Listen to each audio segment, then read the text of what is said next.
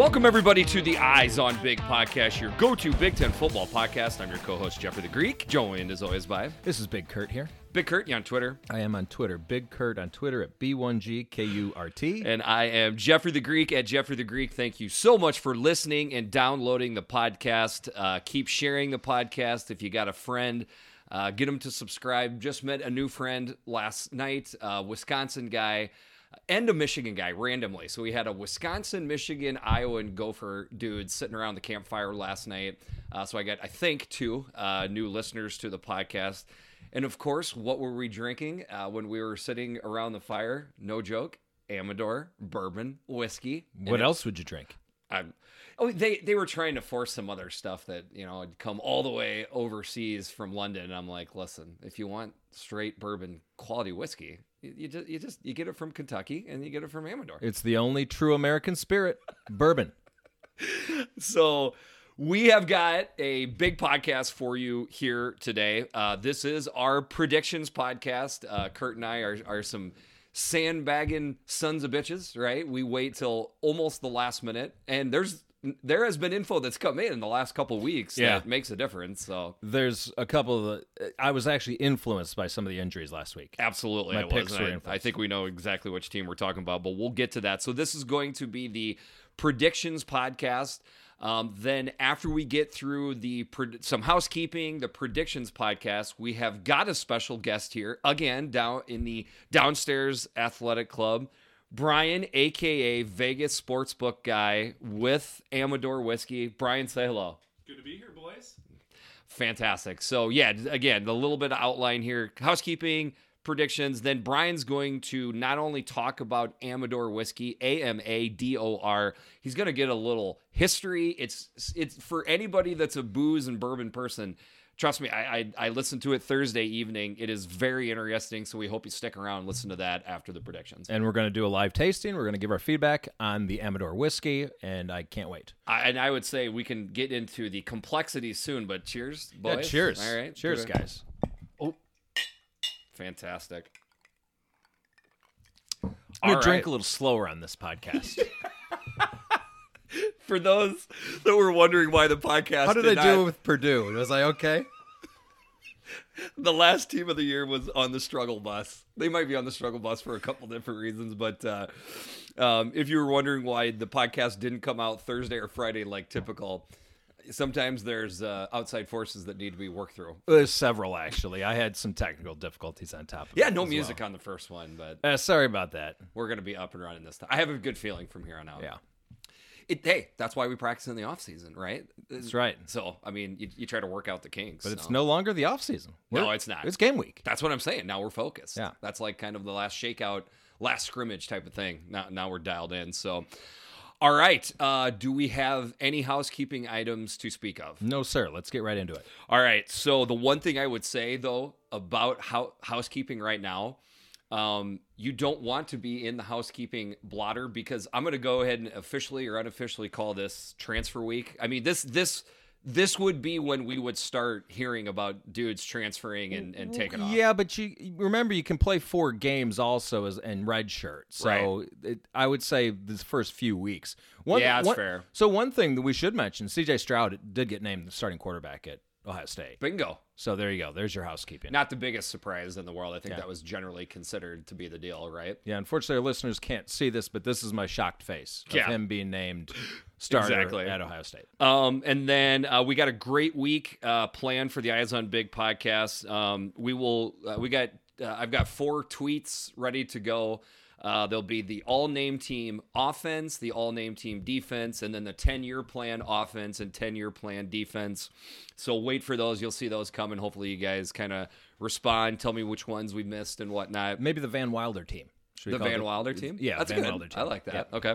Um, and then uh, uh, the other thing we want to bring up, we mentioned it on the last podcast, try to be a little bit more clear and concise, but again, teaming up with our partner, Amador Whiskey, A M A D O R. We've got two events coming up that we want to tease. Uh, so the first one coming up will be Saturday, August twenty-eighth in Champaign, Illinois. Because why? Because it's the opener not only of the Big Ten season, but all of college football. The Nebraska Cornhuskers coming in to Champaign to play the Illinois Fighting Illini. It's a noon game on uh, Central Central Time. Central yeah. Time Zone. There's been some confusion out there this week. We will be there. Uh, I don't think Brian's going to be able to make it there, but Kurt and I will be there. Doug the Carthaginian will also be there, too, for any of you deep Eyes on Big uh, listeners. Uh, but we will be at Lot forty-five, the southeast corner of fourth and Kirby. Yeah, it's actually one block east of fourth and Kirby. One block east of yeah, fourth. One okay. block east. But okay. Lot forty-five. But you're anyways, not going to miss it. Try to find Lot forty-five. The other thing that we hope you can't miss is the Eyes on Big banner uh, that we teamed up with the Eyes on Big podcast and Amador Whiskey. I will be tweeting out a picture of that banner once I put the finishing touches on the uh, uh, goalpost, a k a the one and a half inch diameter P V C yes. uh, uh, presentation that I tried to put together. But you sh- it will be in the back of my truck. Uh, you should be able to see it, I would think, from from most vantage points. Or that I would think so. We're hoping. So, um, so that'll be the first one. The second one will be on Thursday, September second.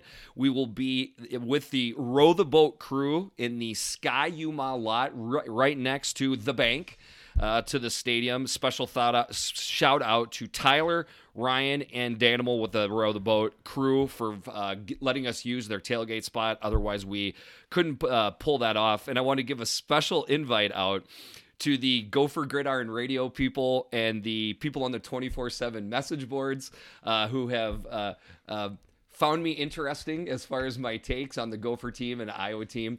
I mean this one hundred percent. I would love if a couple salty people on those message boards stopped by the tailgate and, and we talk some football. It would be fantastic. I hope so. It, it, we, we should invite uh, Ryan Burns as well. Absolutely. I don't know, I don't know if he could. He's obviously got things to do on game day, but absolutely, of course, welcome. Ryan Burns, busy dude that day, but if he can stop by, uh, Luke Buehrer, if you are there and stop by, we would love to have you. Michael House was also on the one podcast that we kind of mentioned. Is it Michael so, House or Daniel House? That Daniel House. Daniel today. House. What? I, I know a Michael House, so yeah. Thank you. So Daniel House, sorry about that, Daniel. Uh, you guys are all invited to the, again, the uh, Sky Yuma lot. Um, yeah, good stuff, Look right? For the Eyes on Big banner. All right. Anything else? Otherwise, I think we just kind of get no, into it. Here, I think we're ready, man. Try to do this one with the least amount of edits as, as we did before. So, okay. Um, try to quickly explain this through. Um, on a, the very first time we did this, uh, we did our uh, predictions and we gave all of our reasons all at once. It kind of just, it was like we were just puking out our standings. It was very hard to, to uh, yeah. uh, grasp.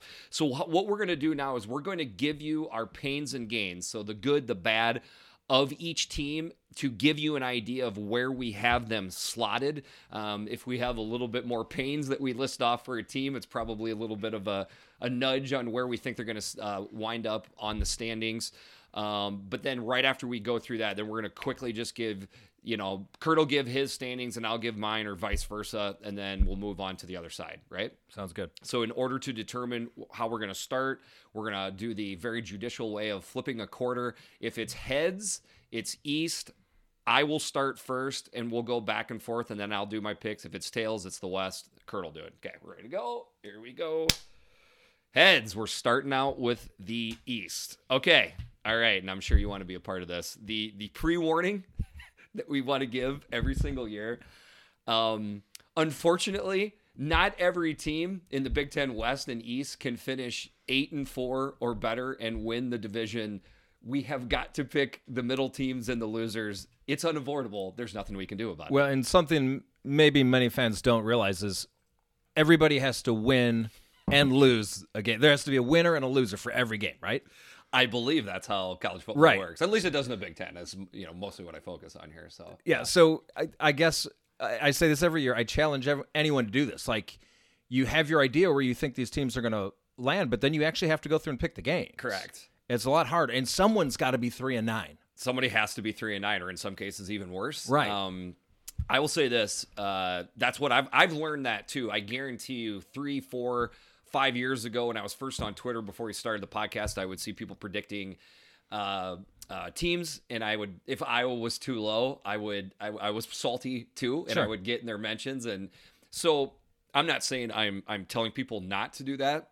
What I have learned now is to say, what are the reasons why you have sure. this team there and that, because it's more of a conversation piece instead of you're a bleeping idiot because you you put that bleeping team bleeping there. You know, I, I don't know. That. And generally, I have like kind of a positive outlook for all the teams. I do too. So then when you have to pick someone to finish three and nine or four and eight, and you're like, boy, I really thought they'd I'd pick them better than that. But again, every, someone's got to be at the bottom. Yeah, and I, and the funny thing is, I would say there's only two teams that I would have a hard time seeing them making a gigantic run at at anything substantial. They're last in each division, to give you a little okay. little hint there. But uh, you know, another thing too is is if somebody says, "Well, how do you have my team losing to team Y?" Yeah, but then you have them beating team X, and I'm like, because upsets that, happen. That's there you go. That's how college football right. goes. Like the, it, we are trying not to be chalky throughout because college football is never chalky. No, throughout. It's never chalky. Yeah.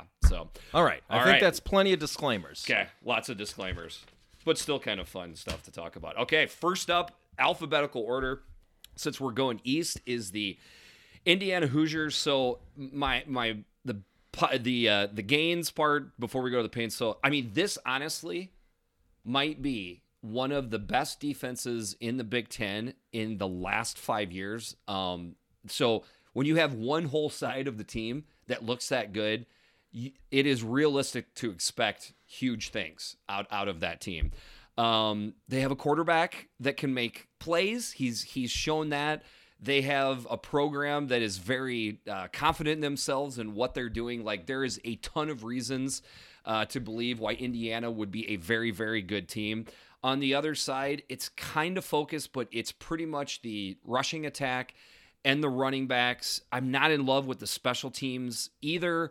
Um, they made such a living last year off of turnovers and how that fueled their offense. We're, I'm kind of assuming that there's going to be a regression to the mean a little bit. There's still going to be a, t- a defense that forces turnovers because they're such a good defense.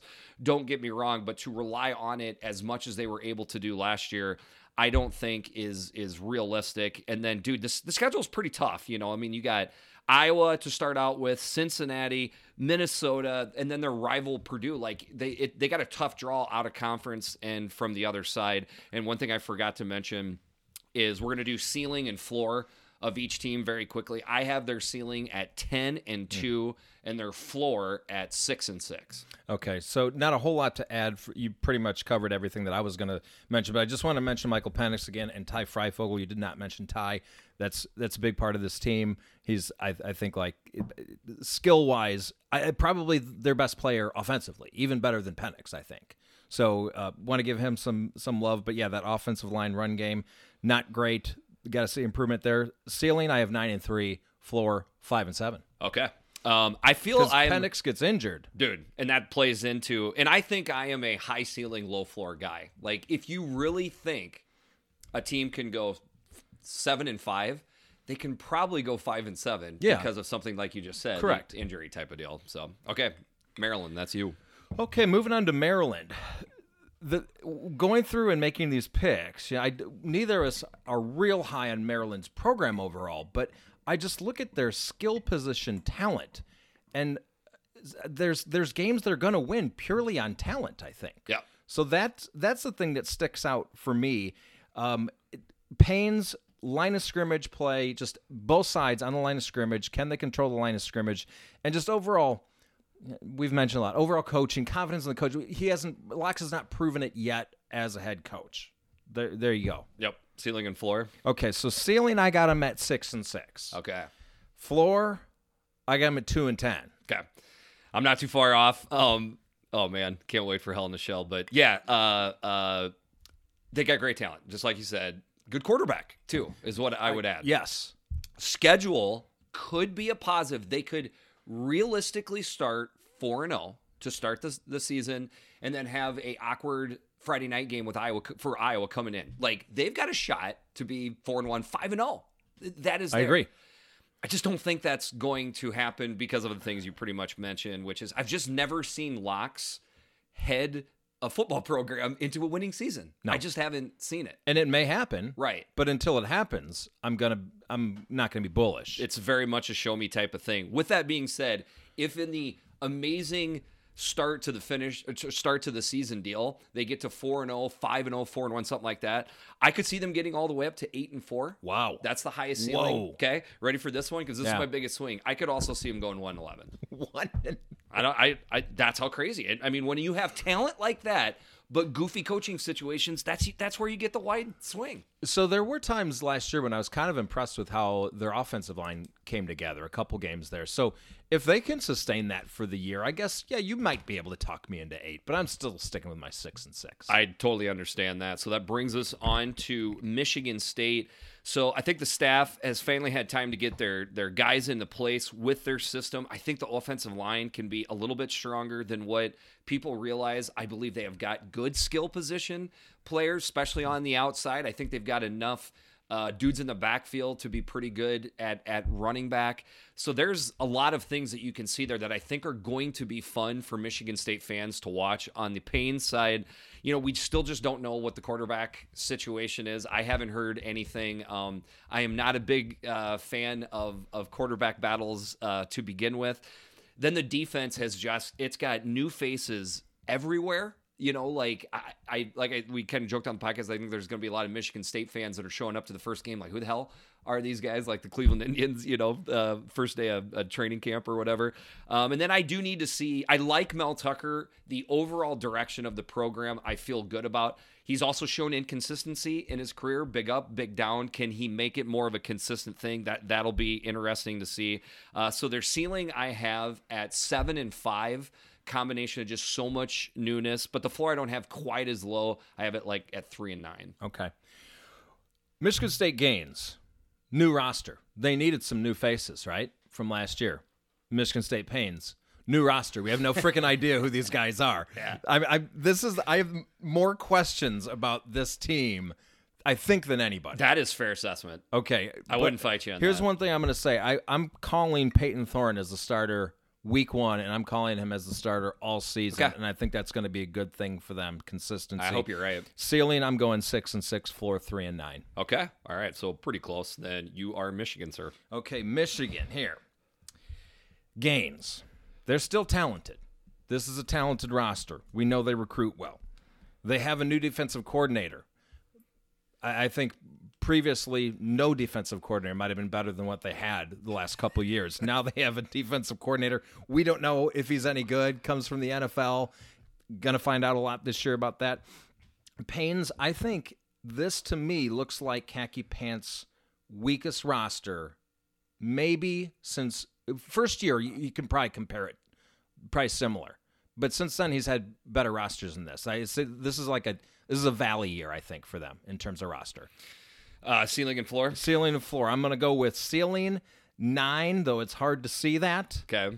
Floor five. Five, five and seven. Five and nine seven. And three, five and seven. Okay. Uh, gains, like, the, is, this is Michigan, okay? There, there's talent on the roster. Do not disagree with you that the overall talent level has is down from where it's been, but there's still talent there. Um, I, I don't know. I, I feel like just by going base defense and and and doing things the right way, I believe we'll see the biggest jump up defensively this year compared to to last. And and and Khaki Pants has shown the ability to win ten games, so it's not like I have to I have to think hard about that being possible. We know it's possible. He's done it multiple times. Well, in fact, how many did he win his first year? He might have won. I think it was. I think he took with that wasn't a very good roster. It was not. So there, there is reason to believe Harbaugh yeah. can still focus down and doing it on, on the Payne side. What the hell is going on in Ann Arbor? Like, I just feel like there's helter-skelter. We've got, you know, running game coordinators that are quarterback coach, new yeah. coaches. I everywhere. don't like what they're doing with the coaching It just staff. seems, it just seems weird to me. Um, I, I believe they've got a, a, a very good talent on the roster at quarterback, but it's a true freshman. And then the the placeholder is just okay. He's not great. And Cade McNamara, not bad. Um, and then, dude, the schedule is is tough. I mean, mm-hmm. I feel like people are glossing over that Washington game way too much simply because it's in the Big House. Wisconsin, Northwestern from the other side. There's a lot of, of roadblocks put in there to make this a big season for Michigan. Uh, I have got their ceiling at ten and two. Mm. I could see it. Like, things come together. But the floor, I've got all the way down at five and seven. Yeah, okay. okay. Close there. All right. Uh, Ohio State. All right, Gaines, um, Ryan Day. Ryan Day calling plays. Ryan Day leading the program. The greatest collection of wide receivers this side of an people running N C A fourteen on E A Sports, where they've gotten like eight of the last nine five-star recruits, because you can do that on the video game. That's pretty much what they're doing in real life. In real life, the overall talent, I think the D line is going to be excellent. I think the offensive line is going to be excellent. Little bit of uh, uh, changeover at running back, but if this is considered a weakness at running back, I I, I don't really see it. I think Travion Henderson and, and Master Teague are going to do just fine as the running back. The pains are real. It's a new quarterback. You cannot know how it's going to be until you see your quarterback, you know, in live play. You know, like, we're going to find out Thursday night next week on what it's going to look like. And the back seven has got questions. I think the D Bs have enough there to to short up, but we have no idea what the linebackers are going to be. Uh, so there definitely is, you know, some goofiness that's that's uh, potential there. But overall, um, so ceiling, um, and I probably should have told you this. I I went a step further for a couple teams, but I have fourteen and one N C A A runner-up. I think they have enough to go thirteen, twelve and oh, thirteen and oh in the Big Ten, win a game in the playoffs. For for me to think this is a team that's going to win it all, I think that's a step too far. But, you know, basically last year, fourteen and one runner-ups. And then for Florida, I have eleven and three. Okay, so getting to the Big Ten championship but losing, and then Uh, not winning the bowl that they don't give two bleeps about, and they lose the bowl to finish eleven and three. Okay, I didn't do the extra credit. Okay. Not a whole lot to add with Gain and Payne, but I do want to go a little step further with C J. Stroud, the quarterback. It's not just that they have a new quarterback. For me, it's breaking in C J. Stroud those first few games. I could see them stumbling early because everything's so new to him, but I think he's going to be just fine as the season goes on, but I could see him stumbling early. Ceiling, I just went twelve and oh, didn't do the extra credit. Floor, I just can't see them going any less than ten and two. Yeah, it would be hard to imagine that yeah. It would be anything less than that. Um, all right, Penn State, that's yeah, you, Penn brother. Penn State. Okay, so the gains. Biggest thing for me, it's not twenty twenty. It's twenty twenty-one. That's in the past. This is an excellent uh, roster. They recruit second only to Ohio State in the Big Ten. They do have a good coaching staff. I like Franklin. We've talked about this. He probably does not get enough credit. You got Yursich now at the offensive coordinator position. They seem or uh, they seem very happy with that development. The pains, the quarterback. Where's the quarterback? I want a, I want an elite quarterback. This is an elite program that recruits elite talent. Where's the elite quarterback? I still haven't seen it from okay. Sean Clifford. Okay. Uh, ceiling floor? Uh, ceiling. eleven and one. I could see eleven and one. I just okay. don't see them overtaking Ohio State at this point. Floor, I'm going eight and four. Okay. Um, my seal. Oh, wait, I got to break down the. Yeah, pretty much uh, everything that you just said, I agree. I, I think the offensive line in skilled positions are among the best in the, the country. I think this offensive line is criminally underrated, as maybe you could say for the pass catchers as well. The back seven is really good to potentially elite. So I think there is a ton of things to love there. Um, I don't put Sean Clifford in either the negative or the positive. He's he's in yeah, between I know, somehow. I know. Uh, but and I, I don't have, mean to say that he that he's bad. I just, I want elite play. If they're going to, you know, yeah. really so, a- accomplish something, they need an elite quarterback. And that's going to play into when I do my ceiling and floor, because I believe Sean Clifford is definitely good enough to get them to Indianapolis. Okay. I do. Mm, okay. Um, but to go much further past that, that's where I feel like I would have to see a lot more. But I, another thing on the positive side, I do have a ton of credit in their new offensive coordinator and play caller. I think he's excellent. He's going to unlock a lot of good things for Sean Clifford, but to be the next level, I just haven't seen it. Um, so the ceiling, I have twelve and two Big Ten champs and losing the first round of the playoffs. So in this case, they would uh, lose a game along the regular season along the way, but still get into Indianapolis, win the Big Ten at twelve and one. It's good enough to get them into the playoffs, but they lose the first round there. On the floor, I know this is crazy, but like six and six, I, I could see where the schedule and a couple injuries here and there, you know, we, we didn't, I mean, they went, they went uh, four and five just last year. That's a losing record. So to go six and six this year points at it's it's deeper than what than it was just last year. COVID. We you can't you can't say there's no way that's going to happen. I just think that's in play, potentially. All right, that gets us to the last team in the East, the Rutgers Scarlet Knights. So Gaines, I mean, I know we're going to have this for the for both of them. It's the coaching. It's Greg Schiano. The overall Schiano effect on not only the roster management, but just like how this program now feels. Rutgers has a good coach, and you're going to see that this fall again because Greg Schiano is a good coach. That's just what I believe. The overall roster, what I kind of just mentioned, it has vastly improved.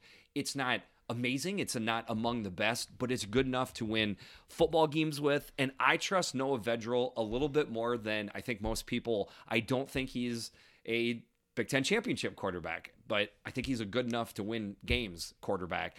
And then even when there's potential for for two or three losses stacking up, do you think this team's going to stop playing? Hell no. Schiano's going to keep them chopping, and that's another thing that plays on the pain side, but the roster isn't that good, you know, and Vedral isn't that good. Um, the overall numbers, the total offense, total defense, not great. They need to improve. I think they do, but not enough to have a big season. Now, I'm going to... Uh, Now, if things, re- if you look at the schedule, mm-hmm. right, and things really break down and love go crazy, their non-conference schedule, okay, by the way. right, right, yeah, love the, it. They, there could be three wins right there. Absolutely. I see, like I have it eight and four. Wow, for the Rutgers Scarlet Knights, because you have to assume they are rolling. They're, then they they pull off an upset or okay. so. Now the floor I have all the way down at at three and nine okay. because I can also see that too. I, I like I said, I'm high ceiling, yeah, you got a low floor. Type you got a lot of play. Yep. Okay, so I do. I'm, I'm really covering my ass. So, uh, yeah, not a whole lot to add. I I want to stress that this is an improving roster. So that's in the gains, and and the word that I'm using is momentum. They've got momentum. They've got confidence. Something they have not had for a, a, what good six, seven years, right? Paynes, I am not as high on Vedral as you are. I think he's a, a marginal Big Ten, like borderline Big Ten quarterback at best. And even though the roster is improving, it's still, if you look up and down the roster, it's still not a good top half. Very thin. Yeah, it's it's not a top half roster. So it's still not a good roster overall. Ceiling, I'm not quite as optimistic as you. I got six and six. Ooh. I can see that working out. Three and nine is also my floor, though. All right, so that is it. That's our pains and gains and breakdown. So now we go into the standings. We will start from the bottom and work our way to the top. I will go first at seven.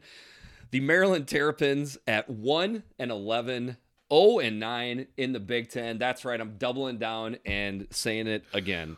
Like I said, somebody's going to have to lose the game every Hell time. Hell in a shell. Come at me, bro. Paging. Come at me, bro. Come Hell at me, bro. Shell. Hell in right. a shell. Number six, I have the Michigan State Spartans overall five and seven, three and six in the Big Ten, tied for fourth, but finishing uh, behind the team that they're tied with. I have the Rutgers Scarlet Knights. I got them bowl eligible at six and six, three and six in the Big Ten, tied for fourth. I have the Michigan Wolverines at six and six.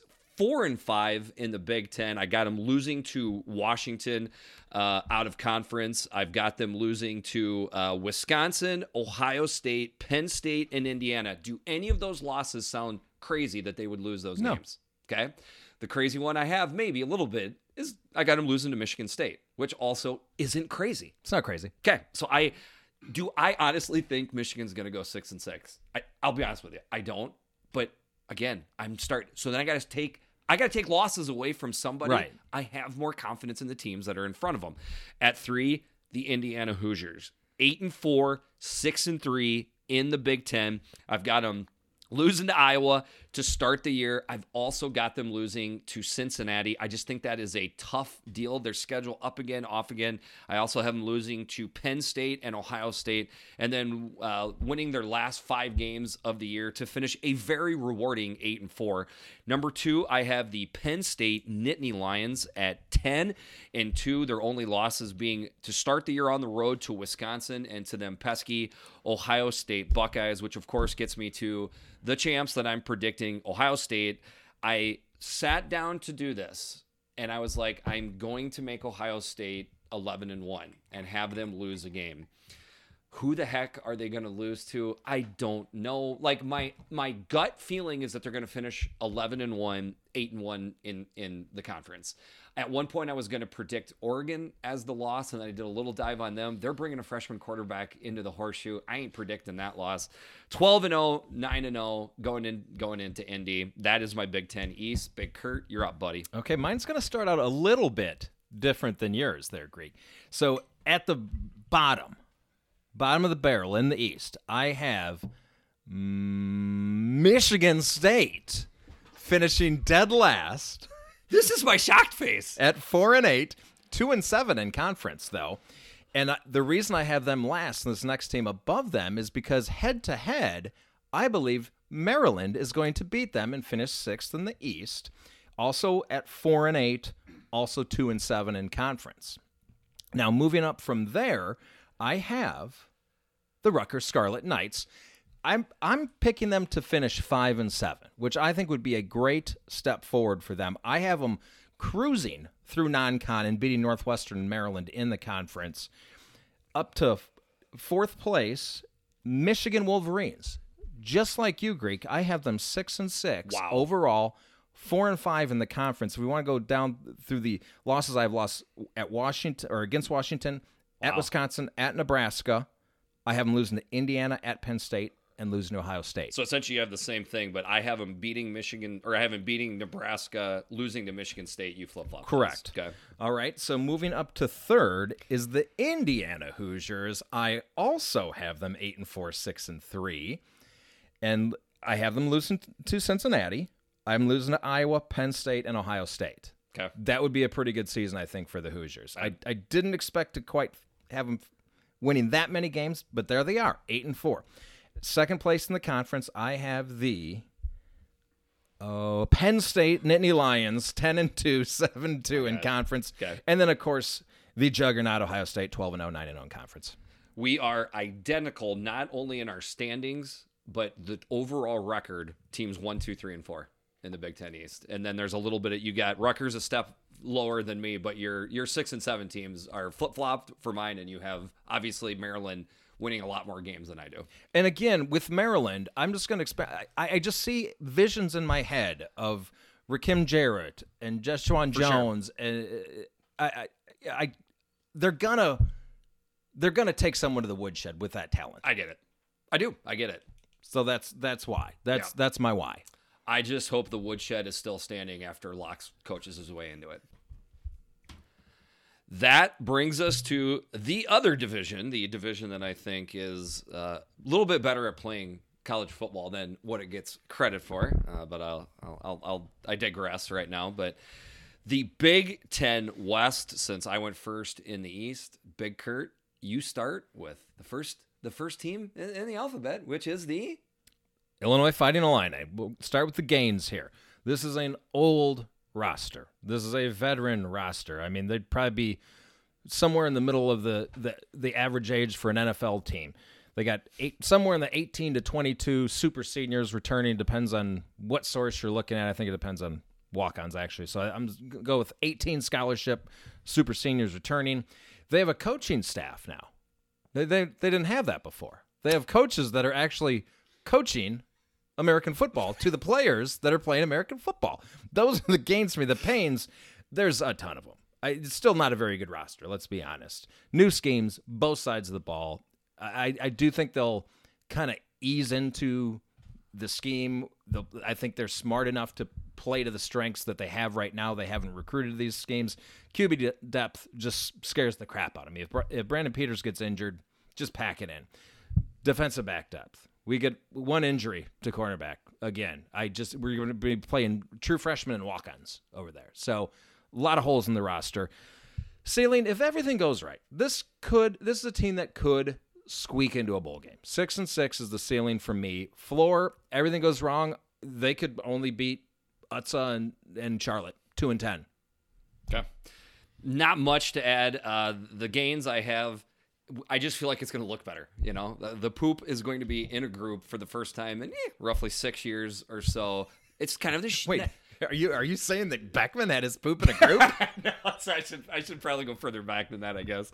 Um, And I've compared it in the past, like a Schiano effect, that that Beetle just has them just flat out looking better, uh, uh, you know, lined up where they're supposed to on defense and offense. And because of that, the team just finally utilizes a lot of the talent that I still believe is on this roster. I very much believe in this offensive line.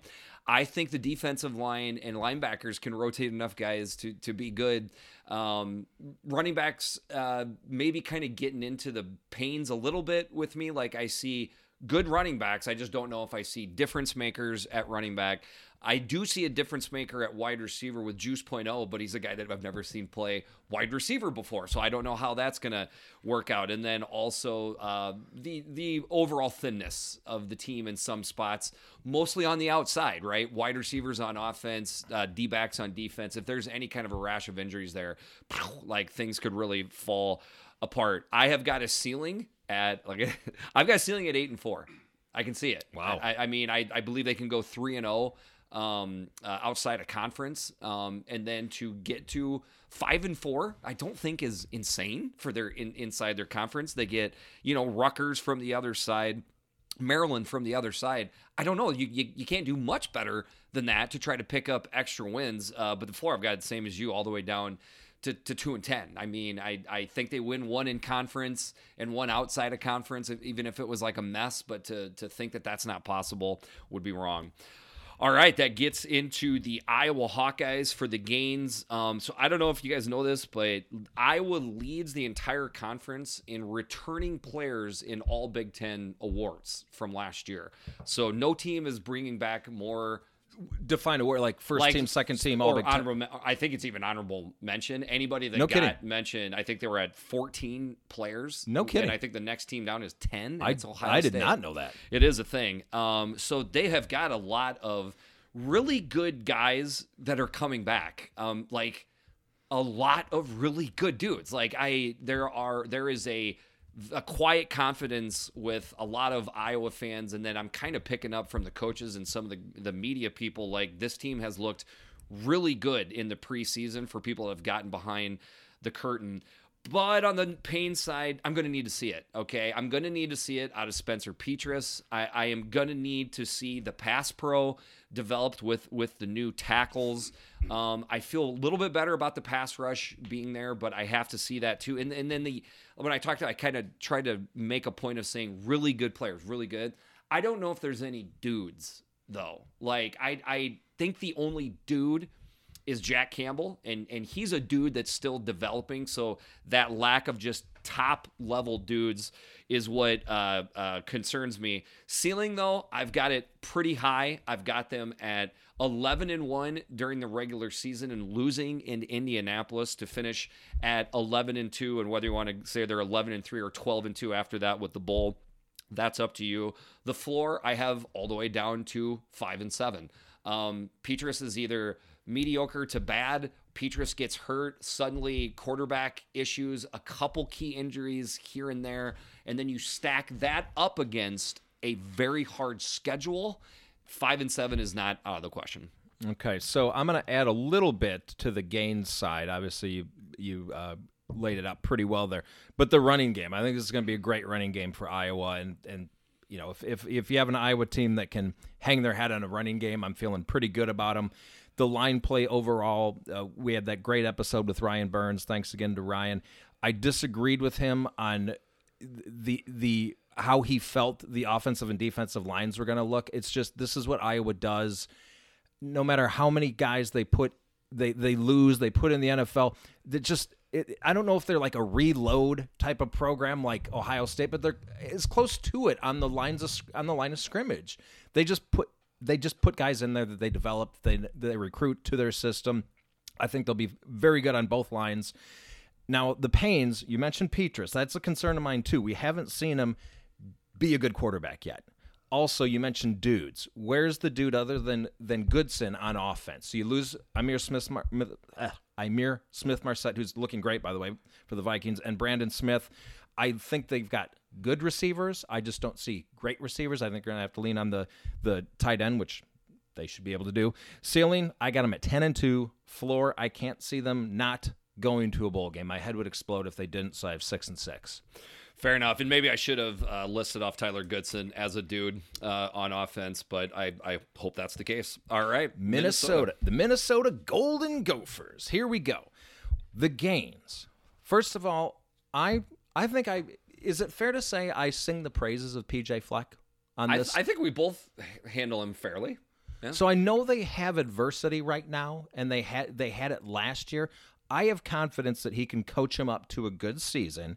And then you've got maybe the best offensive player in the Big Ten, in Mo Ibrahim. Yeah.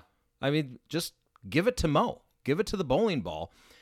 Payne's, I had confidence in their wide receiver room. But then Chris Ottman Bell got injured. I, that really concerns me. If if they get bogged down and don't have a, a good passing game, which they really need, they're they're they have a balanced offense. Right, that's how they survive. You you play one off of the other. If they cannot move the ball through the air, I see teams stacking the box, and things could really get bogged down offensively. That's my concern for Minnesota right now.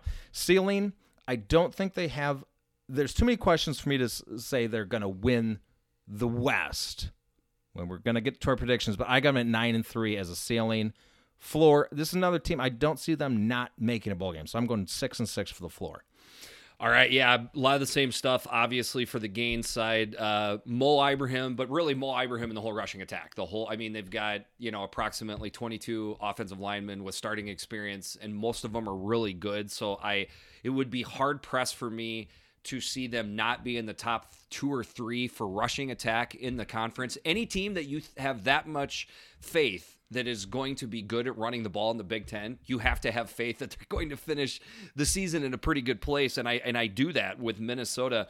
Um, they have an experienced quarterback. Tanner Morgan has seen it all. Like he's he's done it. We've seen him do it.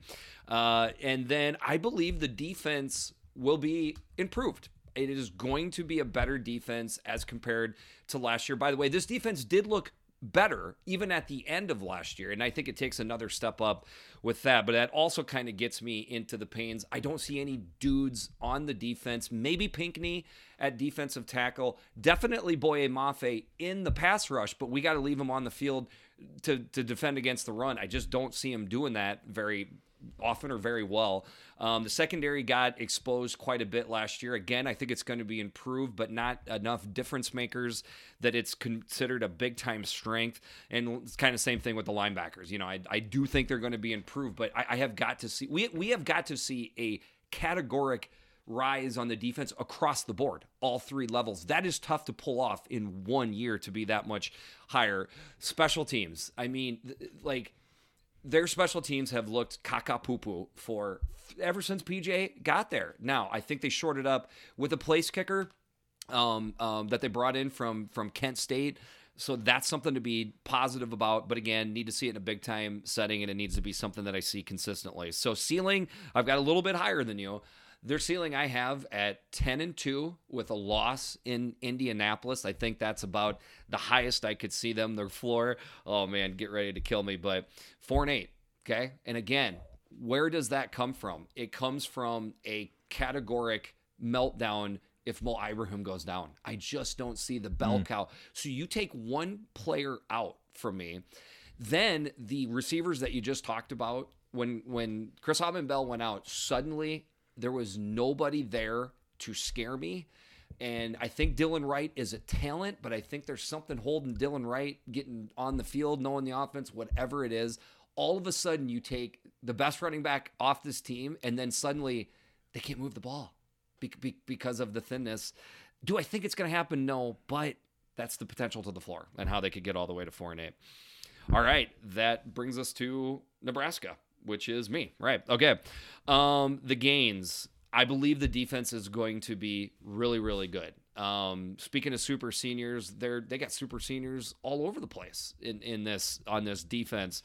They have got a very experienced quarterback, as, as experienced of a quarterback as any quarterback in the Big Ten.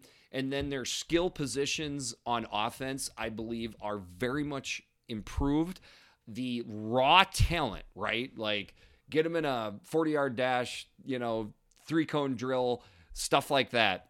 They have got really impressive athletes on the outside of the offense that that I think they can unlock. The pains, though, is a lot. It, it's the schedule. Um, I have never seen Scott Frost have a good and consistent team at the Power Five level. I do not trust this offensive line. It is one of the more mediocre offensive lines, I think, in the entire Big Ten West. That one, it, it, and the thing is, it, I, I still believe it's improving. But the, a lot of the offensive line talent outside of the center position with Cam Jurgens that I trust, I don't. I there, there's I got to see a lot of that, and then just the the lack of identity on offense. I believe that Scott Frost is still melding what he used to want to do to what he know he has to do in the Big Ten West to win games, and I don't think he's there yet to understand how that's going to go. And then when you try to do that, you're going to be relying on who? Freshman running backs, and then another freshman running back, and then wide receivers that we've never really seen do it. Good tight end room, but that's even took a hit as far as the health. There's just too many question marks on the offense. So the ceiling I have at eight and four, I just don't see enough coming together here to get them to Indianapolis. And the floor, I have a number that we've seen out of Scott Frost before is four and eight. Uh, all those things that go wrong, things that that go that that never materialize with the skill position players against that schedule that is so tough. Four and eight. Okay, I'm going to add a little bit to the defense. Wanted to talk about Eric Chenander and how his defense keeps improving every year. This should be the best defense he's fielded. I think this will be the strength of the team overall. I think it's probably the best roster they've had in several years, probably the best roster they've had in the, at least in the Scott Frost era, and they seem confident with the roster. This is, I'm taking a little jab at Nebraska fans here. Their wide receivers are really tall. That's got to be good for something, right? As far as pains, I haven't seen it yet from you. You kind of talk. I haven't seen it yet from Scott Frost. Now I do think he's improving. I have questions about the offensive scheme, but I think he's improving that. You mentioned identity. I'm going to agree with you there. But I think he hasn't really figured out like the play calling completely yet. I think he's getting there. And then I'm going to throw special teams in there. Another another program that just seems to have that Achilles heel every single year. Until I see it, I'm going to question it. I do think because of the roster overall and because it's an improving program, I think I can see them going eight and four as a ceiling. Floor, I think they're too good to win less than five games. I'm going five and seven. Yeah. Okay, moving on to the Northwestern Wildcats, my favorite team out of Evanston, Illinois. Gaines, they're Northwestern. Gaines, they have Fitzy. Gaines, their entire staff is excellent. Gaines, their system, whatever it is they do. More Gaines, the wizardry. Like it, it's just, do you just do you, Brian, you just hear how much he's trying to appease the Fitzy Northwestern gods. Right uh, of now. course. Because when we start doing our picks, I might get struck by lightning. Okay, now the pains. Oh, Lord, there are so many. There's like if if this was Illinois, I'd be like, oh, one in eleven. Right. You know, it's just no no chance. I I, I heard that Hunter Johnson was the starting quarterback, and like, oh my, my eyes popped out of my head. Wide receivers, who's if he's capable. Who's he throwing the ball to? I don't know. Then Cam Porter goes down. They have an offensive lineman goes down. It, the entire defense just about is new. They have the with Cam Porter out. I'm I believe they have the lowest returning production in college football. Yeah, from I, I, is my guess because they were right down there before that. So, but at the same time, my ceiling is they're going to a bowl game in seven and five. Okay, I can't see them. I, it just. There's not enough to be better than some of the five. It, it, it, Jesus. Oh, no. All right. Whoa. Wait. Whoa. Look. Okay. But, uh, and it, floor, look, they finished three and nine a couple years ago, right? Yeah, we saw that. Three and nine is my floor. Oh, God. I know. I know it. Man, that is, you're, you're, you're surprising me, sir, today. A couple things. All right. I tried um, to talk myself out of it. Okay, um, yeah, Gaines, I mean, pretty much the same stuff, right? Just the Fitzy effect, their overall team intelligence. They're going to be in the right place and and do. They're going to maximize everything they can out of the defense and parts of the offense.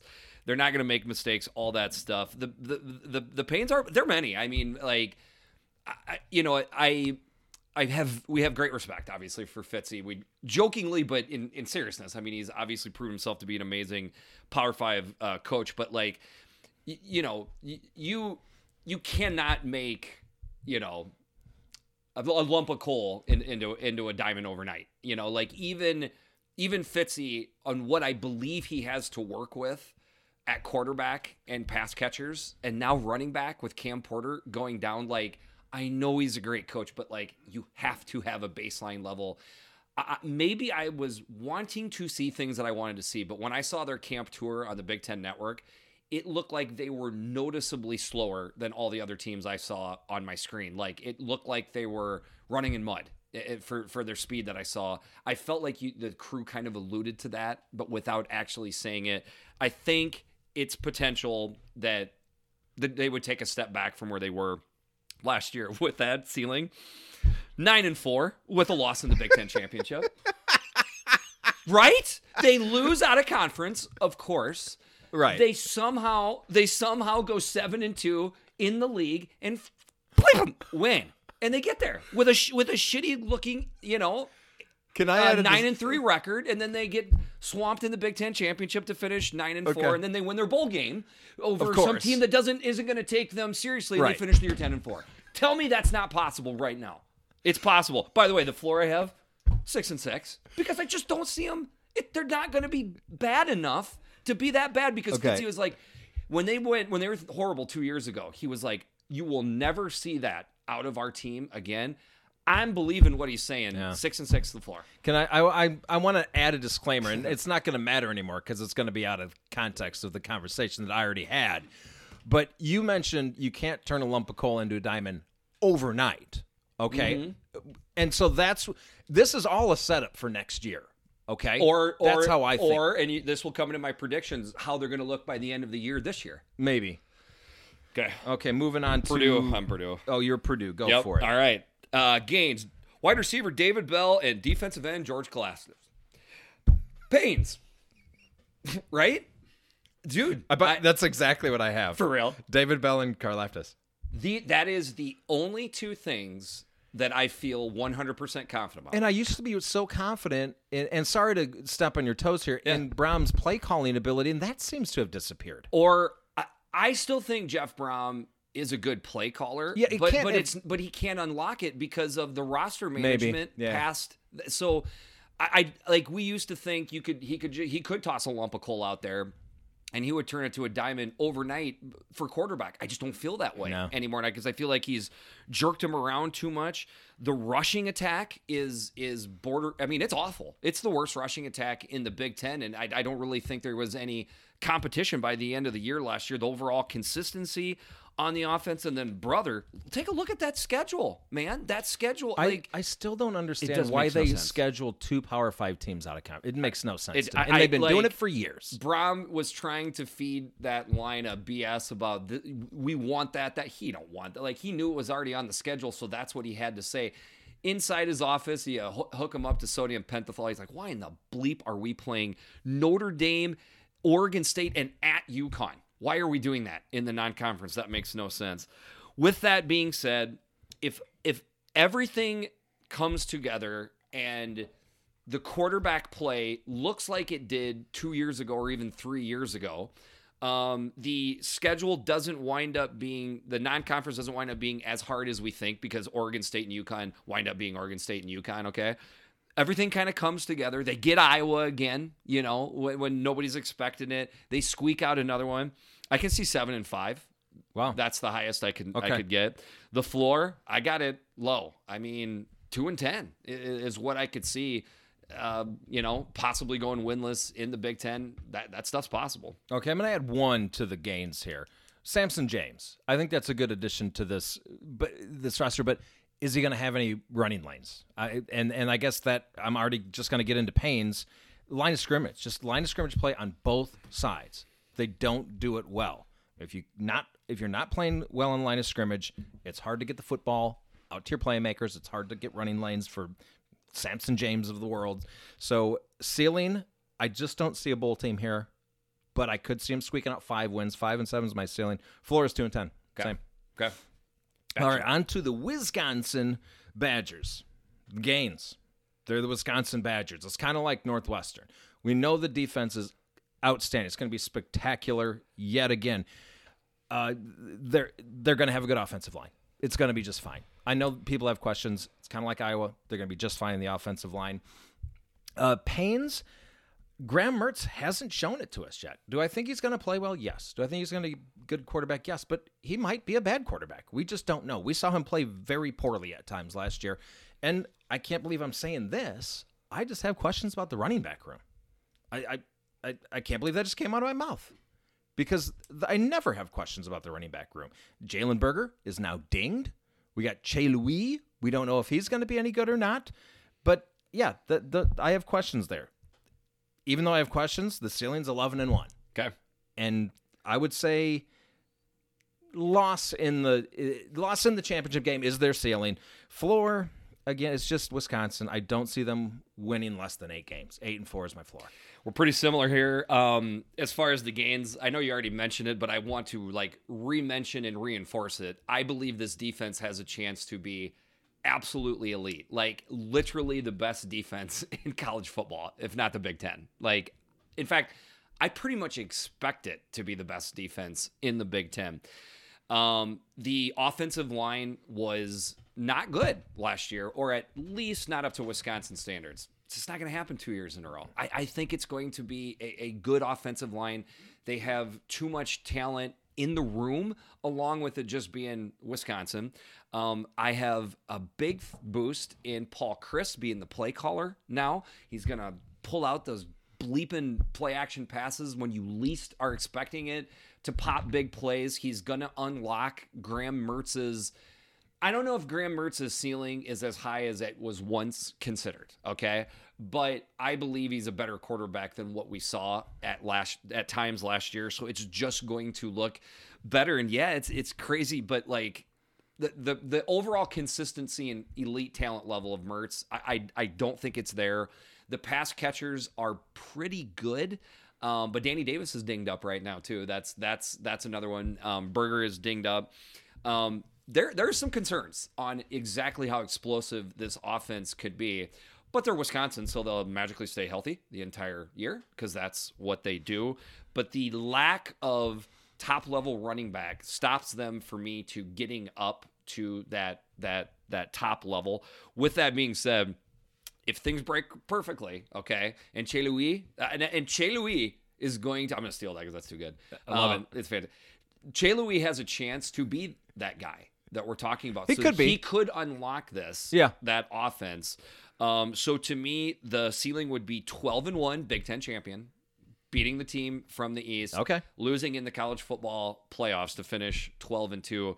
The ceiling, I just cannot see this defense allowing him to lose less than eight games. Eight and four yeah. is the ceiling. They would win the bowl game, of course, and finish right. nine and four because that's what they do. Correct. Okay. So you are up first for the standings. Okay. You know, so dead last, we, you know, beating a dead horse here. I'm not going to go into it any further. Purdue Boilermakers, I have them at three and nine overall. I have them at one and eight in the conference, with their one conference win being Michigan State. Moving up to position six, I have the my Illinois Fighting Illini finishing at four and eight overall, two and seven in conference. I have their conference wins being Purdue and Rutgers. Just ahead of them is the Northwestern Wildcats, also at four and seven. Also, I'm sorry, four and eight, two and seven, but beating Illinois head to head, so finishing ahead of them in the standings. At uh, fourth place is the Nebraska Cornhuskers. I got them at a solid seven and five record, five and four in conference. Moving up to third place, I've got the Uh, Minnesota Golden Gophers at eight and four, finishing five and four in conference, losing head to head to Iowa. Iowa finishing at nine and three, good for second in the conference, seven and two overall. Let's see, looking at the losses in conference, I got them losing to Penn State. I got them losing to Wisconsin. And finishing atop the Big Ten West, your Wisconsin Badgers at ten and two overall, eight and one in conference. Eight and one conference, okay. Uh, yeah, we're pretty similar here. Um, Seventh place, I have got the Purdue Boilermakers at four and eight, two and seven overall. Um, so I got them starting with two wins versus Oregon State and UConn. I looked up Oregon State. Oregon State, it's, it's they're pretty bad, and they get them at home. That's a long trip. UConn's awful. Then after that, mm, okay, I've got a, but okay, this is where I get crazy because I think it's just going to be a crazy year in the Big Ten West. Like anybody can beat anybody type of deal. So I tried to do that so in I my agree. picks here. Okay. okay. I'm sorry, but I, I want to pre No, it's fine. I, one thing I guess I haven't gotten through yet on the cast is every team in the West has issues. Every team Very has holes. So. so there's no way I'm, I'm predicting. A, I get it. Okay. Continue. So, and then crazy stuff, right? Okay. So, to go back again, they so they get they get two out of three. Uh, non-con Oregon State at UConn, lose to Notre Dame. Then I've got them beating Minnesota for where it falls on the schedule for Minnesota. It's at home, and then Michigan State, which I don't think is crazy. That's that's where they wind up at.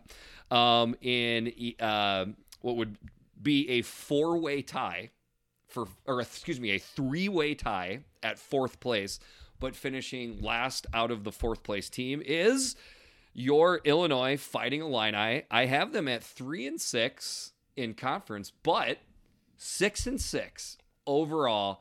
Beetle hammering that three and a half point total, going over. I, I, they can beat U T S A, Virginia, and Charlotte. Okay, Virginia makes me nervous. U T A uh, makes me nervous, but I, I don't see them beating Virginia. But continue. Okay, but if they do, I have them losing to Nebraska, um, but then ripping off five wins in a row right after that. Okay. Wisconsin, Penn State, Minnesota, Iowa, Northwestern, but beating Rutgers. I mean, it's nothing. None of that is crazy. No, to me, it's not crazy at all. So I am leaning on two things: the overall coaching bump, a lot of just proven dudes that finally pays through for a great year. No, a six and six year. I'm also no. That's a day. great year for us. Well, you get to define that, not me. Uh, finishing in fourth place, but the second out of fourth place teams, the Northwestern Wildcats. Um, I've got him at six and six, four and five overall. I've got him losing at Duke and to start the year against Michigan State since it's on the road, but beating Indiana State and then losing four in a row at Nebraska, Rutgers, at Michigan, and Minnesota. Gee, what would make more sense than a wounded, falling apart Northwestern team, but then beating Iowa at home, getting Iowa, and then beating Wisconsin, Purdue, and Illinois to catch fire at the end of the year to finish six and six, go to a bowl, tied also for fourth. That's actually perfect, right? Yes. Okay, I literally tried to make this into a drama, and that's how I believe it would wind up. A drama that's that's actually a horror for me personally. Well, I think it's a horror for everybody sitting at this table. All right, uh, fourth place in the actual fourth place, the Nebraska Cornhuskers. I've got at six and six, four and five overall. I've got them with a healthy start to the year, beating Illinois, Fordham, and Buffalo. Getting beat by Oklahoma, but challenging them more than what people think they would. Then they beat Michigan State and Northwestern, and uh, uh, Nebraska is sitting there at one, two, three, four, five, and one. Holy cow. Scott Frost has got the monkey off his back. Then they get beat by Michigan. They lose to their nemesis on the road again with P J. They squeak out a win versus Purdue, but then the trio of games at the end of their schedule, Ohio State at Wisconsin, then a beat-up team, can't close out the Hawkeyes, but they do go to a bowl and finish six and six. The third-place team, I have the Minnesota Golden Gophers at eight and four overall, five and four in the Big Ten. I've got them. I got them losing pretty handily to start the year at Ohio State. They don't look great versus Miami of Ohio, but beat them. They bully Colorado. They absolutely destroy Bowling Green. Feeling good, and then an inexplicable, inexplicit loss on the road at Purdue, that's pissed as hell on how that game went down last year. And then they rip out four more in a row, Nebraska, Maryland, at Northwestern, and Illinois. But they can't get the Kinnick monkey off their back, losing at Iowa, losing at Indiana. Gopher fans are feeling bad, but I've got them beating Wisconsin to take the axe. Wisconsin starts the year out with one, two, three, four, five, six, seven, eight, nine wins in a row with wins over Iowa, Michigan, Notre Dame, Penn State, they are rolling along, but they stub their toe, which they have shown to do in the past, versus Northwestern. Northwestern gets them. They kind of bully around Nebraska. They've already got the Big Ten West title cinched up, but they lose on the road to the Gophers to finish ten and two and seven and two in the conference. Wow. Okay, so I, so I did some. I did some. I tried to do some crazy stuff. But I think we had the exact same order of finish, right? Absolutely, absolutely, exact same. And then just like we did in the East, our top four teams not only are in order, we have them at the exact same record. Wow, that's amazing. So our only so listeners, our only different. We I, I promise we do not get. We do not. Brian, can you concur? Coordinate ahead of time? No, no. no, this is okay. So we've both got Ohio State and Wisconsin. Getting to the yes. getting to Indianapolis, I'm assuming we both have Ohio State beating Wisconsin, thirty-three to seventeen. Yeah, I think I had some. It cut my score off, but I think I had something like I had like thirty-one to seventeen. Okay, I think, I think it would be like two points off. What, two total points off. To what you said. What I said thirty-three seventeen. I just literally did. I think I'd have to pull up. You know, like, I don't think Ohio State will score as many points as you'd think because of that well, Wisconsin it's the defense. defense. Their defense, yeah. But, but um, a little bit too one-sided of an offense, and I think Ohio yeah, State can feast I think so. on it. So, yeah. Man, all that work with the insiders. Shout out to all the insiders that we lean on for some insider information. I and mean, now we've got an insider from Maryland. Yes. Hell in a shell. Yes, we do. So we're finally. And he's going to give us hell in a shell. Yes, he is. Or you, no, he's you, gonna give baby. Me. He's gonna, in fact, he's going to be pissed at you, but he's he's going to be nuclear when he finds out. Well, he's going to ignore me. Yeah. Even though he's going to be pissed at me, he's still going to ignore me. I am literally the Maryland lightning rod of yeah, this you are. podcast. So, all right, that brings us to our last segment of the podcast. Uh, this is our first bourbon-specific uh, portion of the podcast, even though we've talked enough about bourbon on the podcast. Every, that it... every segment's a bourbon segment, but this is the first bourbon-only segment. Um, uh, so, well, first and foremost, so Brian, Vegas Sportsbook Guy, uh, introduce yourself as, as much as you want to. Yeah. So, uh, local guy here, Gopher fan. Um, like Jeff said, um, you know, we've, we've talked about this for a while. Um, and what you guys have done over the years, you know, you've established yourself with your listeners, um, as a, as a, as bourbon guys, right? Right. So it just seemed natural to, to bring this all together and to, to finally have it all coming together is, is pretty cool. So, um, uh, truth be told, Brian and I know each other pretty well yeah, in the, yeah. in the regular world, even when we're outside the Downstairs Athletic Club. So we had been scheming and think, thinking about it for a while, but, uh, awesome that it was able to make it work. Before we get into the bourbon, how, how do we do on the picks? You're you're a Gopher fan. You're a listener. Give us a couple highs and lows thoughts. You know, I mean, your overall picks for the Gopher, my Gophers are there. Um, you know, I, I got them at nine and three. Okay. So, but you know, hearing some of those losses is still pretty painful. But I know. We'll get through it. I mean, it's it was it was fun to watch you guys live at the Downstairs Athletic Club here. So appreciate that. It's pretty cool. Okay. So, um, first thing I that I think we've already gotten a little bit of traction and and and questions from people mm-hmm. out on Twitter. Mm-hmm. I appreciate everybody that's that's already thrown, you know, the Amador whiskey mm-hmm. around again. A M A D O R. Um, the most common question that we get is, how do I get my hands on some of the bourbon? So I would say start there before we get too deep in anything else. Well, we're just rolling these new expressions of Amador Whiskey Company company out nationally, and and you hear me say expressions. Uh, we'll get into that, but really we wanted to jump into this before football season started. You know, from a company perspective, we're in the early stages. We're just getting it going out, uh, distribution nationally. So you'll be able to find that. Um, but the partnership, you know, we wanted to roll that out um, before football season started. So we were excited to get going with you guys. And we're going to ask the listeners, you know, and I've already got it. You know, you guys talked about this on the last podcast. I've already had people reaching out to me, which is which is really, really cool. This is small batch whiskey, okay? So we don't make a million cases of this stuff. You're not going to find it in every single store. We want the listeners to go ask for it. Go to your local shop where you buy your bourbon. Ask for it. Okay? And, and, and I just want to interject there. Um, I remember, I think it, it was probably you. I mean, I've known you for mm-hmm. over a decade now, but um, I think you ha- you were the one who said, if you if your local liquor liquor store doesn't have something, just ask them. They'll probably get it. There's a liquor store, you know, literally mm-hmm. a half mile from my house. Mm-hmm. So that was the first time I'd ever done that before. Yeah. He could not have been more receptive to it. If, if they believe somebody is going to come in and buy a yes. product, they are more than happy to bring it in.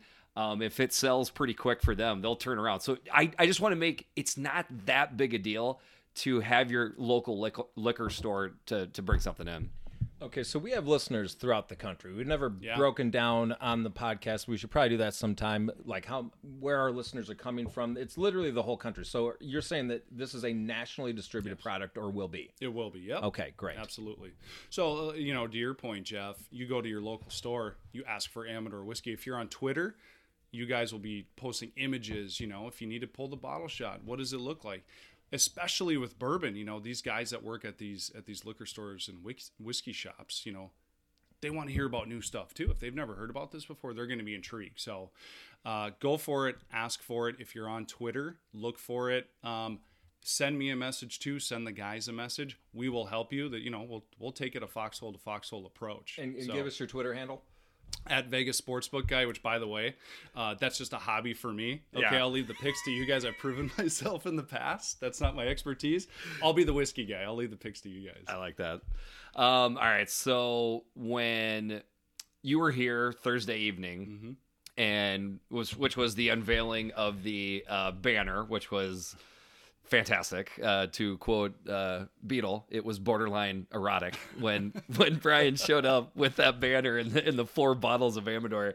Um, so then we you kind of went into uh, the history of Amador, but you tied it into what it takes to be considered a bourbon, mm-hmm. how you guys are unique, and how this double barrel bourbon is made. I think that is the part that mm-hmm. the listeners are, are going to find the most interesting. I don't know, go for it, wherever you want to go. Yeah, well, f- first off on that too, um, I encourage people to, to come to these live tailgates with you guys. Uh, there may be some Amador there, hint, hint. Um, so good opportunity for you to, to maybe taste it if you had never had before. So, Um, but yeah, you know, it's in, in the bourbon world or in the whiskey world in general, you guys might've heard it before. They say all bourbon is whiskey, but not all whiskey is bourbon, right? There's Scotch, there's Irish whiskey, there's Canadian whiskey, there's bourbon, there's American whiskey. Well, what does it take to, to be a bourbon? There's laws behind it, you know, just like there is everything. Uh, the high level of it is it's gotta be made in America. Okay. This is America's spirit. It's bourbon. Been around since the late seventeen hundreds. You know, it wasn't defined as bourbon until the mid eighteen hundreds. Government put some regulations in place in the nineteen sixties to, to establish what you have to do to be considered bourbon legally. And it, what goes with that is there, there's something called the mash bill. Okay, think of that as the recipe that goes. Spell that. Into, spell that out. It's M A S H bill. So mash bill. bill mash Got bill. It. So that's the recipe essentially that goes into bourbon. To be legally defined as bourbon, it's got to be fifty-one percent corn base, okay? What goes into whiskeys, it's it's corn, it's malted barley, it's rye, it's wheat, you know, it's that's what whiskey is, okay? It's a, it's a fermented distilled grain, essentially. So for bourbon, it's got to be fifty-one percent corn. On top of that, it's got to be at, aged at least two years in new charred American oak barrels. What does that mean? That's what gives it that color, that bold flavor. It's got like a sweet vanilla flavor, okay? Those are the big two. There's a couple more, but those are the big two that, that define what bourbon is. So let me, okay. So I believe there is a misnomer. You tell me if I'm wrong, but um, you don't have to have the bourbon created in Kentucky specifically for it to be bourbon, just in the United States. Think of it as, you know, if you're a wine drinker, Napa Valley with wine. Kentucky is the birthplace. It's the mecca where good bourbon is made. Okay. It doesn't have to be from Kentucky, but that's where all bourbons, all the great bourbons have, have started and where the birthplace was and is today for sure. I mean, you've got you know, anywhere that can grow corn. You've got Iowa, right? You know, Minnesota here, we've got local whiskeys, local bourbons. It's a definition to put on the label as bourbon. It's got to be fifty-one percent corn. Corn gives it that sweetness in the whiskey that people look for. Okay. So it doesn't have to be from Kentucky, but no. It does have to be made in the U S A. Correct. Okay. It, by the way, Alaska and Hawaii count? on, on how that goes. You know what? I, I don't know. I know a lot about whiskey. I'm not too up to speed with Alaska and Hawaii whiskeys, but hey, that's the beauty of it, right? We're always learning something, yeah, so I'll dive yeah. into that. I guess. And I just I find that I find that interesting that um, long time ago there was some sort of you know rules put into place to so that yeah. countries could have ownership on something because, mm-hmm. as me and you have joked before, you know, like we, we always have the rule. Uh, only visit two countries in a night. So I typically start, I start in Italy, which is wine. And then I, I finish in the U S A, which is Kentucky. Don't ever visit three, three countries in a night. If you take a trip down to Mexico, right? To get around. And that's it. Don't do it. But anyways, when you think of a liquor for the United States, to me, it's bourbon. It's bourbon. It's bourbon.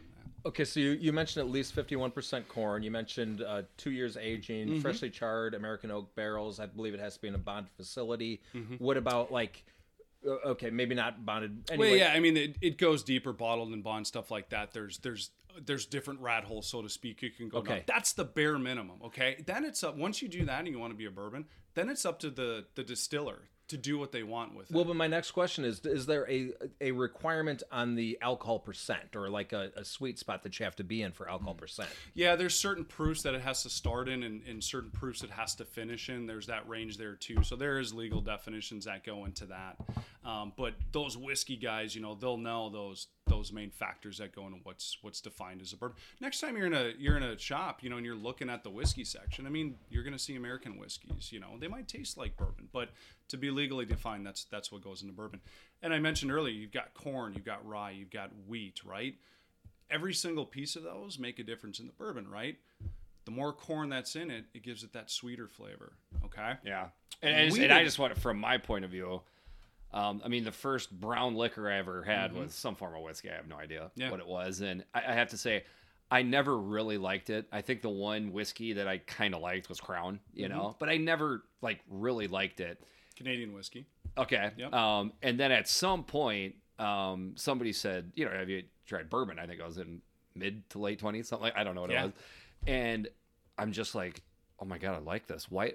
Why do I like this so much better than Crown? And somebody at some point says, well, it's bourbon, it's sweeter. So to hear you explain it because of the corn and the fact that I grew up right in between the middle of cornfields just makes me like bourbon that Absolutely. Much more. So higher percentage of of corn.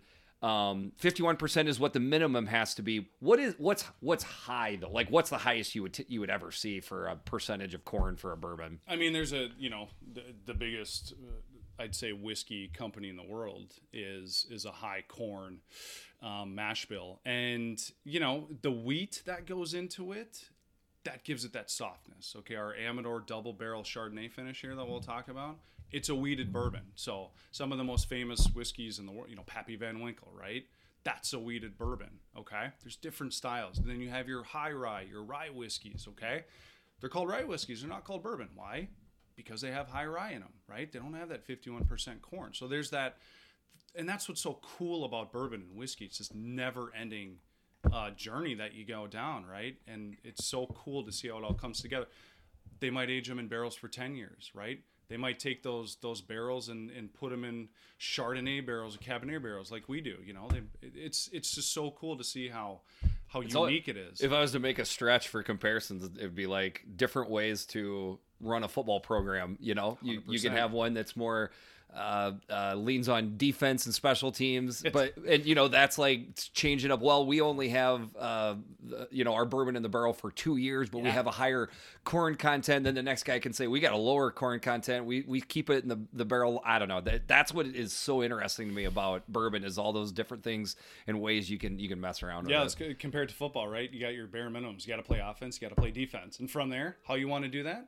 That's up to you, right? Yeah. It's kind of it's kind of the same deal with whiskey, so it's it's pretty cool. So super excited to to have this partnership with you guys. Like we said before, it's you know we've been having this conversation for a long time. We wanted to get this going before football season for obvious reasons. We're going to be doing a lot of uh, evolving social media. We're getting our website updated too, which is going to help the listeners eventually be able to find this easier.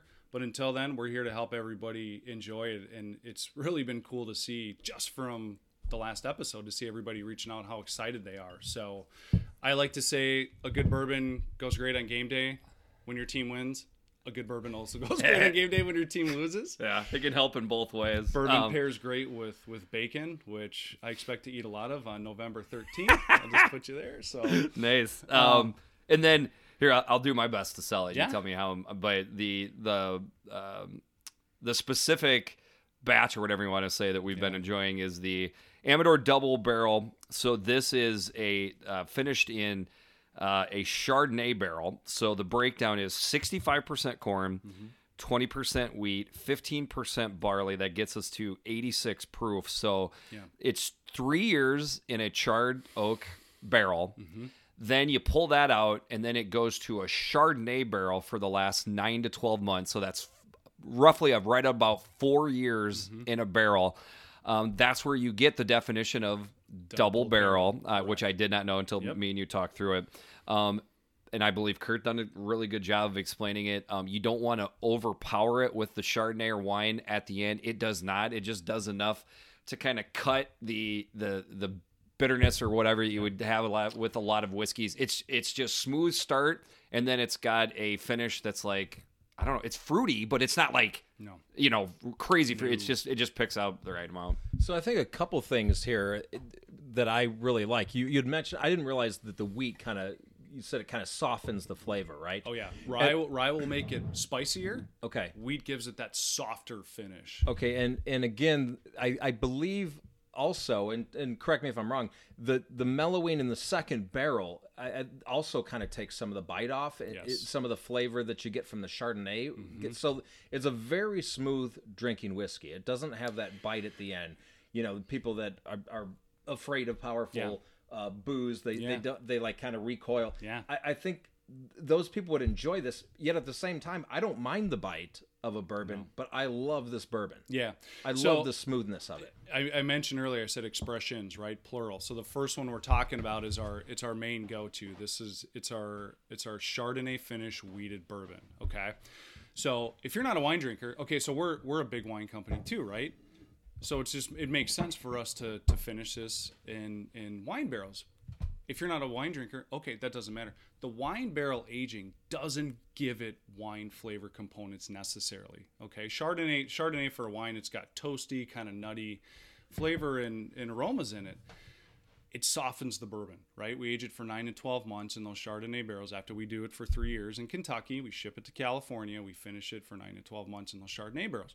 Helps mellow the bourbon, helps give it those those kind of toasty, nutty aromas. It's... I mean, I mean, we've been sipping it here.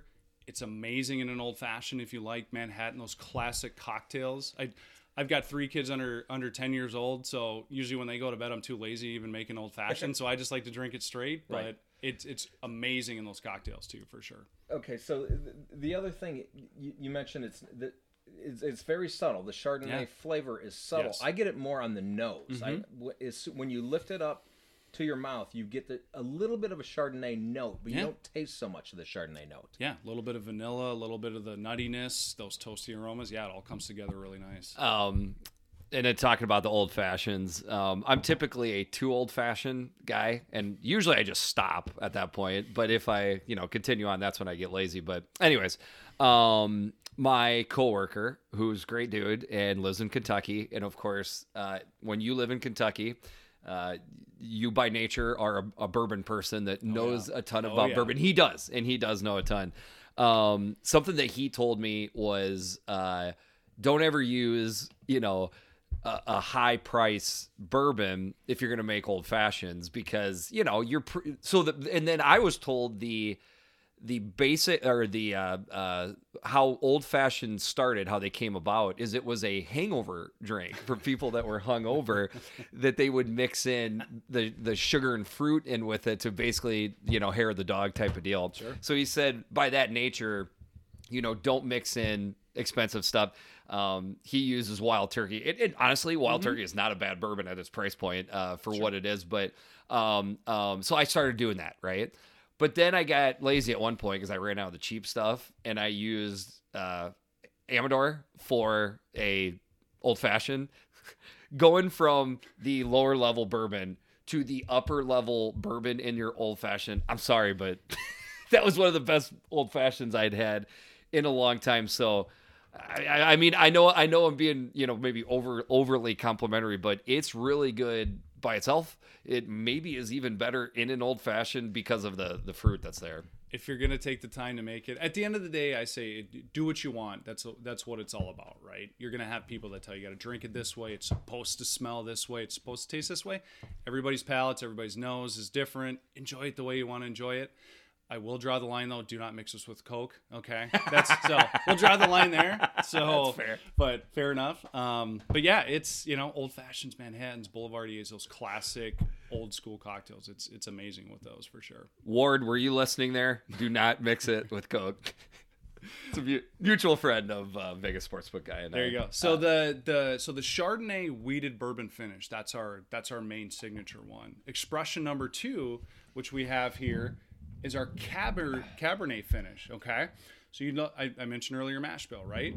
So what we do with this one, this one's a little bit of price point above, it steps up, but it's a little bit of a higher corn, so you still get that sweetness, but we put rye into the mash bill now too. Rye gives it a little bit of a spicy component to it. And then we're finishing it in Napa Valley Cabernet barrels, okay? Cabernet, big, bold, dry red wine. Um, it you can see it in the color. It brings out this kind of really nice looking reddish color. You get a little bit of like a, a cherry aroma to it. But again, the purpose of aging it in the um, in the Cabernet barrels softens it, gives it like that that nice vanilla component. Softens it, just makes it a smooth drinker. It's sure. a beautiful dark color as compared yeah. to yeah. the the Chardonnay one. There's a, a noticeable difference. Much mm-hmm. darker, uh, much darker color and and. Uh, colorblind here, but it looks reddish to me. Yep, but it's a little reddish. And it, yeah, absolutely. It's more it's uh, more reddish than the, the Chardonnay barrel finish. Um, seventy-two percent corn. That's is that pretty high? Yeah, it bumps it up a little bit. Okay. So you still All get right. that that nice, smooth, sweet uh, flavor you look for, but adding the rye to it gives a little bit of a spicy component. It's it's it's really, really cool what we did with that one. And this one's bottled at ninety proof too. So a lot of those those whiskey nuts out there, you get over ninety proof, you know, then it starts opening their eyes a little bit. So a little bit of a higher proof, which means alcohol content's a little higher. So give me a little nip of that uh, and then, tab. And then speaking of speaking of how uh, everybody enjoys their bourbon, um, Kurt is he he drinks it neat about ninety-five percent of the time, something like that. At home, I'll throw one one cube, cube. just to... And by the way, it's impossible to get one cube at a bar. No, they can't so I, pull that off. The only way I can do it is give me an ice water and a neat bourbon, and then I take a cube and I put it into my bourbon. I have done that same thing. Like, I don't trust them. I'm the only one that knows the correct cube to to booze mixture, so you have to take matters in your own hands. If you ask for one, sometimes you get it on the rocks. Sometimes you get five to seven cubes. You never get one cube. Dude, that's nice. The trials and tribulations My... of Big Kurt, man, for sure. uh, that's fantastic. But anyways, you know, I, I think you can enjoy it over ice cube, neat, whatever. I, that, that's to to each their own. And I I'll like say that. The Chardonnay one is so smooth drinking. I don't, I don't think I'd even have a cube in that one. No. I think I would just drink that one neat. No, weeded weeded bourbon is the key with that one for sure. Um, again, those bourbon drinkers out there, they're they'll know what, what a good weeded, weeded bourbon tastes like, and it just gives it that awesome smooth finish, man. It's it's just so so good. So yeah, all right. Um, what else? And then expression number three, we okay. don't have it here at the table. Again, I mentioned earlier how how brand new we're rolling this right. stuff out. I haven't even got a sample bottle of the stuff yet, which is is pretty cool. This one's going to be a little more allocated, stepped up on price point, even a little more, but it's our rye whiskey finish, okay? And, and again, rye whiskey drinkers, they love it, right? Big, spicy components that go into it. And this one, our rye whiskey finish is finished in port barrels. If you don't know what port barrels are, it's a dessert wine, okay? Has big kind of jammy flavors on it, so you you finish it in, in those port barrels. Just really makes a, a unique bourbon.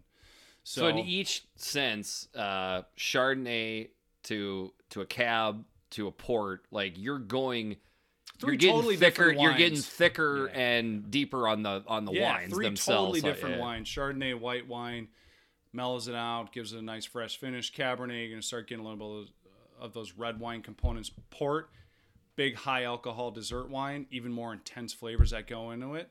You throw it into a, a whiskey that's a high rye whiskey like this one, you you got something really unique and really cool. So this one will be a little bit more of a uh, an allocated bourbon. You know, our production on these are all small batch whiskeys. Again, this is why we we ask the Eyes on Big listeners to go out, ask for it, lean on us. We'll help you find it. Um, you know, we we want you guys to enjoy this. It's going to be pretty cool. So, and the more the more we can get the listeners behind the whiskey, the more we can give you guys and, and do some fun things. You guys have some great, cool plans this fall you guys are doing, which are brand new. You guys can continue to grow.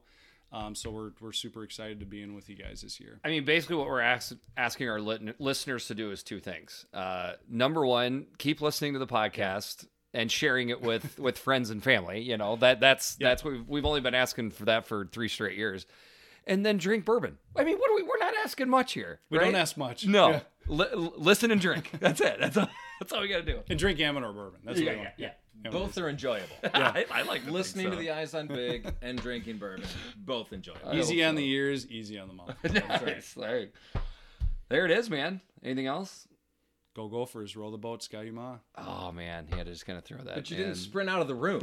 I thought that's the the end of that one. I'll put, I'll put my shoes on. I'll go. I'll go. Amador whiskey in hand. I will sprint out of here. Okay, so you're you're saying at the, the two Eyes on Big events upcoming, yes. at the Week Zero game, yes. Nebraska, Illinois, and then Minnesota, Ohio State, yep. we're going to have some samples at the, the tailgate. Yeah, Is we that... will have we will have Amador whiskey there, so anybody that, that wants to come and, and sample it out, will, you know, that's what we're there for. Fantastic. So. Res- responsibly of, of age, of, of course. course. Like we not not to jerk around with that. Like that that will be the the no case. Doubt. So no doubt. Um, and then I think our only other thing that we have to discuss is, so obviously, you know, we'll keep bringing it up, and we have a lifetime supply of Amador whiskey, right? That's that's what we that, that's the agreement, right? We've we've got it in the fine print. We'll we'll hash those details out later. I'm gonna go home and watch the, the Kramer episode where, where he gets the free cafe lattes. Yeah. He's sprinting down Columbus Avenue. Yeah, that's it. All right, we all good here, guys? All right, this has been uh, the Eyes on Big podcast brought to you by the Amador Whiskey Company. I am Jeffrey the Greek. And I'm Big Kurt. Thank you very much for listening. We'll talk to you soon.